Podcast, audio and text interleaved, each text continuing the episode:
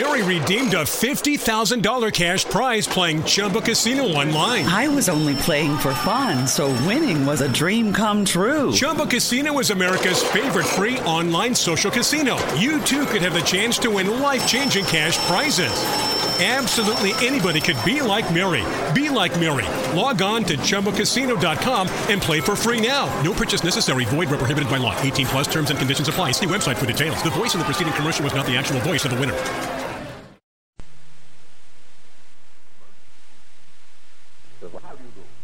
This is Clive Brooks.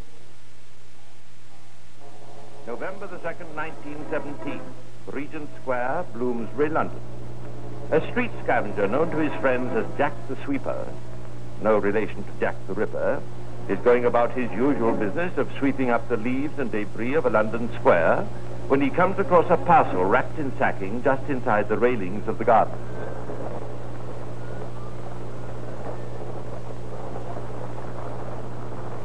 Hello, what's this? Somebody left some old clothes here or something, eh? Let's have a look. What is all?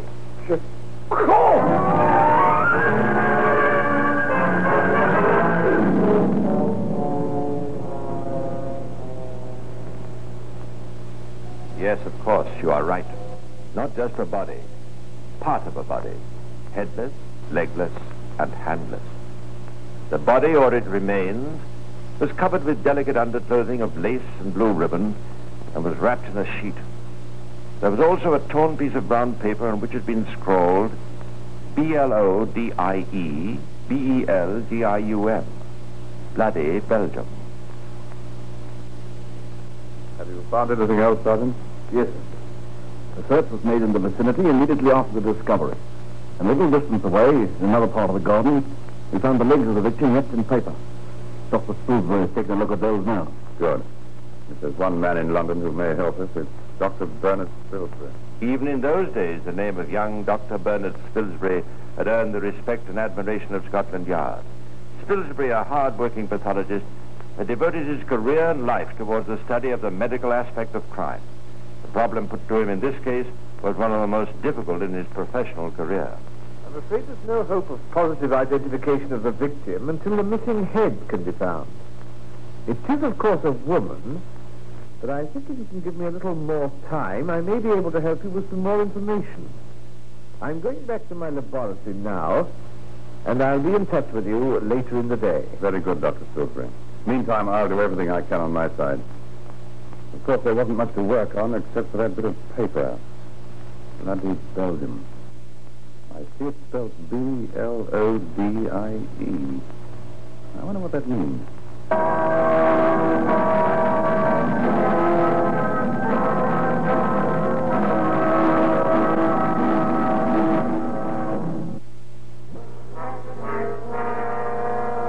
Although World War I was at its height, London was horrified by the atrocious murder of this unknown woman. The scrawled message on the piece of paper naturally gave rise to the suggestion that the victim was a Belgian refugee. Meantime, the investigation, in the hands of Chief Inspector Frederick Wensley, one of the toughest, shrewdest, and most relentless detectives who ever served Scotland Yard, went forward.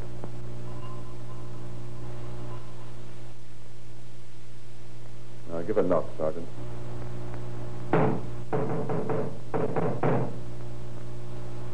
No sound. Ah, I don't like it. All right, Sergeant, we'll break the door down. Very good, sir.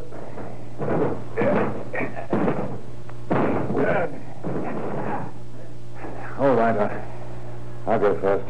Now, this is the place, all right. There's an apartment here, sir? Apparently. All those bedclothes in the corner. Check them over, Sergeant, and see if they match with the sheet we have. Looks like it, sir. And take a look at this counterpane, covered with blood. Yes, I see. And over here, sir, there's a bucket. It's full of water. Looks as though there's the blood in it, too. Yes. The murder may have been committed here. All the same, there are one or two things I don't quite understand. We'll get Dr. Bernard Spilsbury along and see what he thinks of it.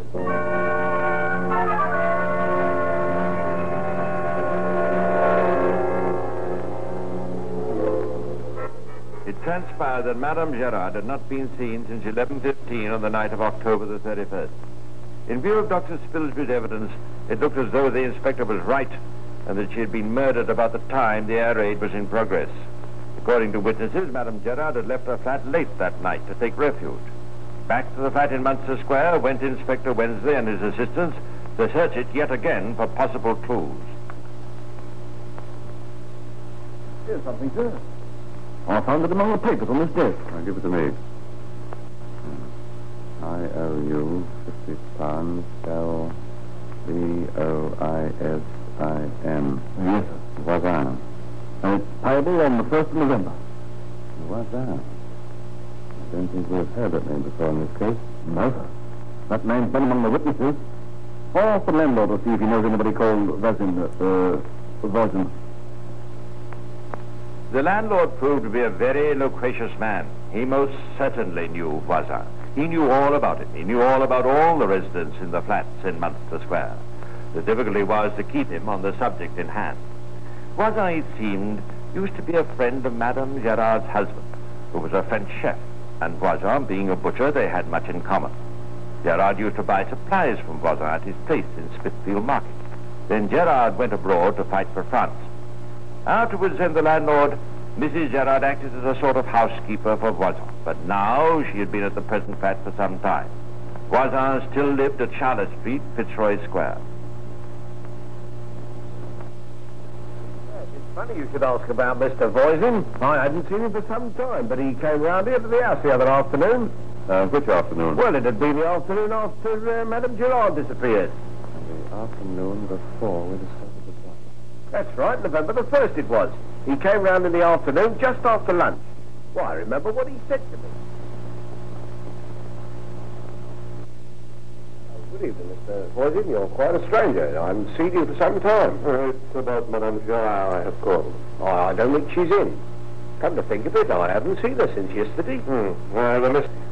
She'll be away for several weeks. Oh, nothing of that, I hope. No. It's nothing important. It's just to tell you that she'll be away. Oh, I see.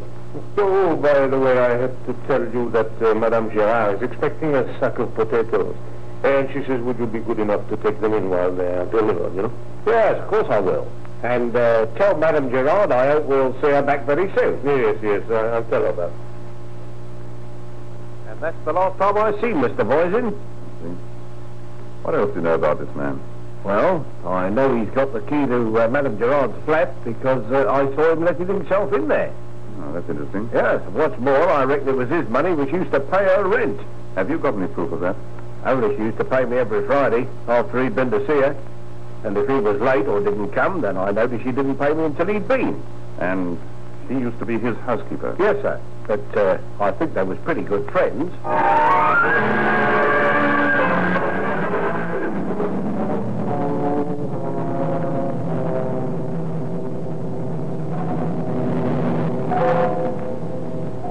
Scotland Yard detectives reconnoitred Voisin's address in Charlotte Street and found that he lived in a basement flat near some stables.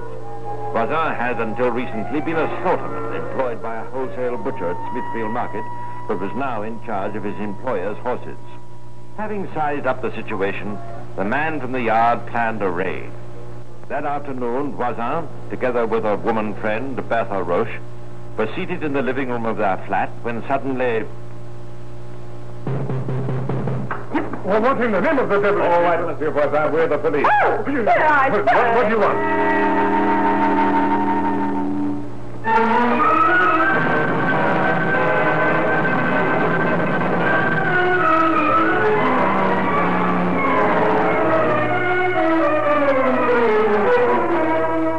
What the yard wanted was evidence, and Voisin's flat told a terrible story. The doors and walls were spattered with blood.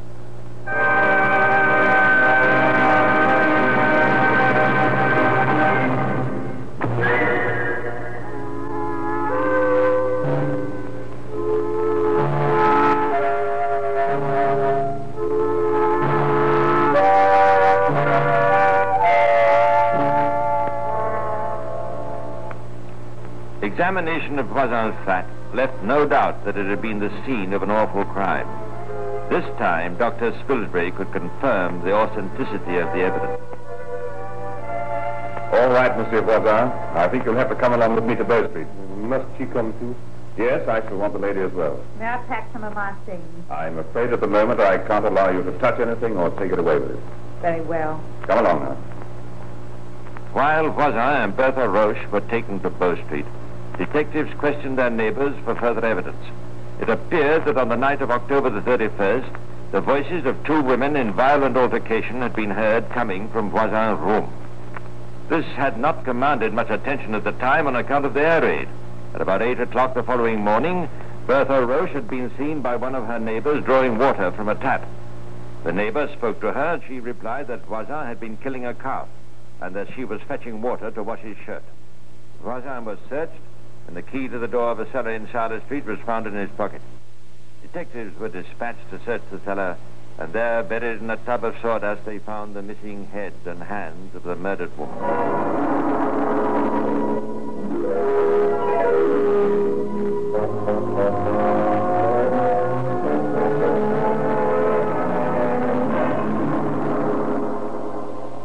Voisin and Bertha Roche were detained at Bow Street for the night, while Wensley carefully considered the evidence against them. It was a matter of common sense that one or the other or both of them had murdered Madame Gerard. In view of the medical report, however, the extent to which Voisin might be implicated was uncertain. A test occurred to Wensley which would go a long way towards determining the guilt or innocence of Voisin, and he decided to apply it. Now, Mr. Voisin, I wonder if you'd be prepared to help me. What do you want me to do? Have you any objection to writing the word bloody Belgium on this piece of paper? No, not at all. There you are. Thank you. Would you mind writing it again? It'll do on the same piece of paper. All right. Thank you. And once again. Thank you very much indeed. Oh, by the way, I see you spell bloody, B-L-O-D-I-E. Yes. And you spelt it that way 3 times. Yes. Mr. Voisin, do you always spell it that way? I don't know. Louis Voisin and Bertha Roche, I'm going to charge you with the murder of Émilienne Gerard. I must warn you that anything you may say may be taken down as evidence and used at your trial.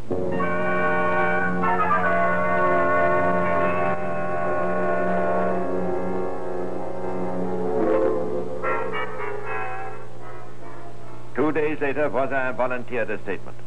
It was an attempt to adapt his own story to the discoveries he knew the police had made, and at the same time to exonerate Bertha Roche.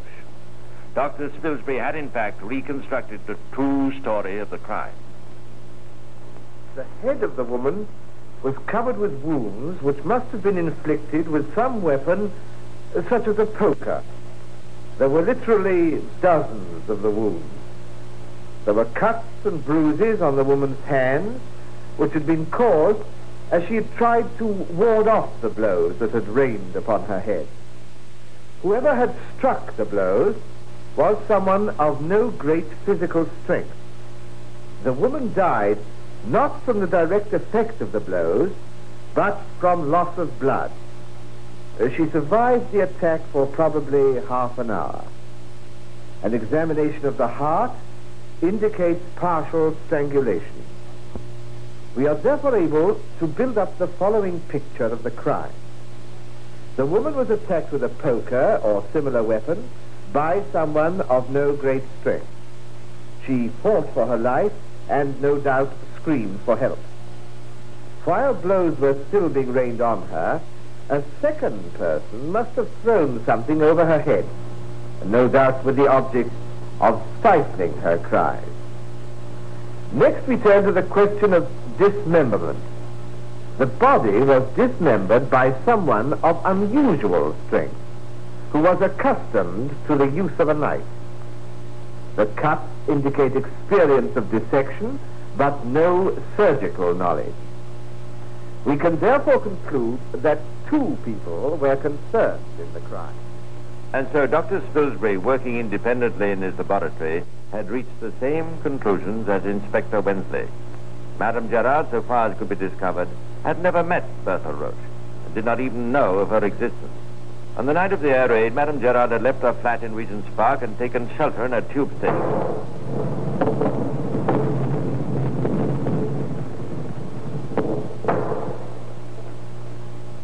The rest can only be surmised, but we can imagine that when the all-clear signal was given, the crowd of frightened refugees was turned out so that the tube station could be closed for the night.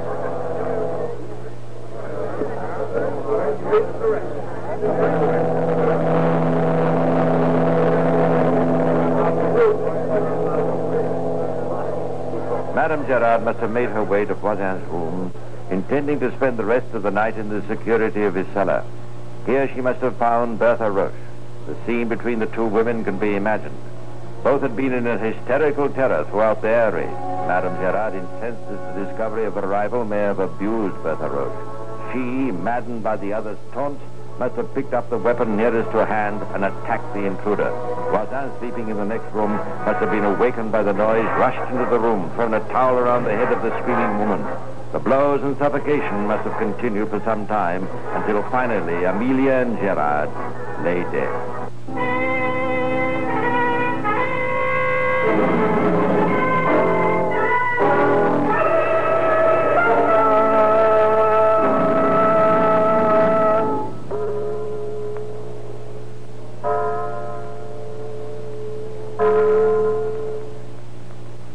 Imagine Voisin and Bertha Roche sitting up all night, talking of ways and means of disposing of the body.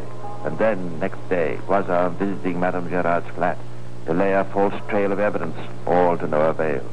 And finally, Voisin going out on his awful task of disposing of the body. The trial came on at the Old Bailey before Mr. Justice Darling. Spilsbury and Wensley were convinced in their own minds that Bertha Roche must have attacked Madame Gerard, but there could be no legal proof of this. A submission was made on her behalf that there was no case to go to the jury, and the judge gave his ruling.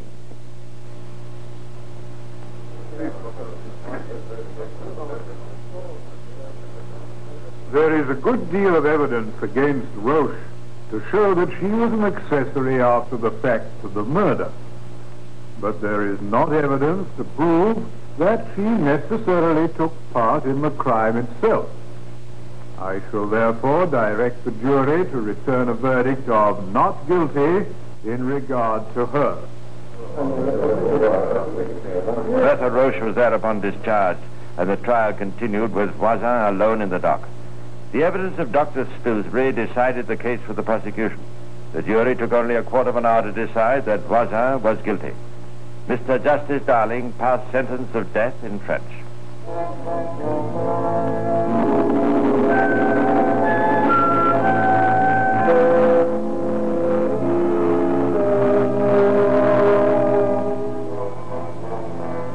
On the day before Voisin was executed, Bertha Roche appeared at the Old Bailey and was sentenced to 7 years penal servitude as an accessory after the murder. She died in prison a year later. Oh, and by the way, nobody ever discovered why Voisin wrote those crude words on the piece of paper he left with the body.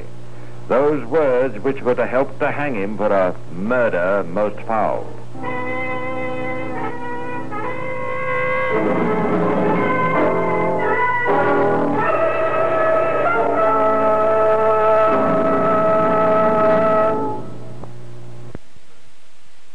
Redeemed a $50,000 cash prize playing Chumba Casino online. I was only playing for fun, so winning was a dream come true. Chumba Casino is America's favorite free online social casino. You, too, could have the chance to win life-changing cash prizes. Absolutely anybody could be like Mary. Be like Mary. Log on to ChumbaCasino.com and play for free now. No purchase necessary. Void where prohibited by law. 18+ terms and conditions apply. See website for details. The voice in the preceding commercial was not the actual voice of the winner.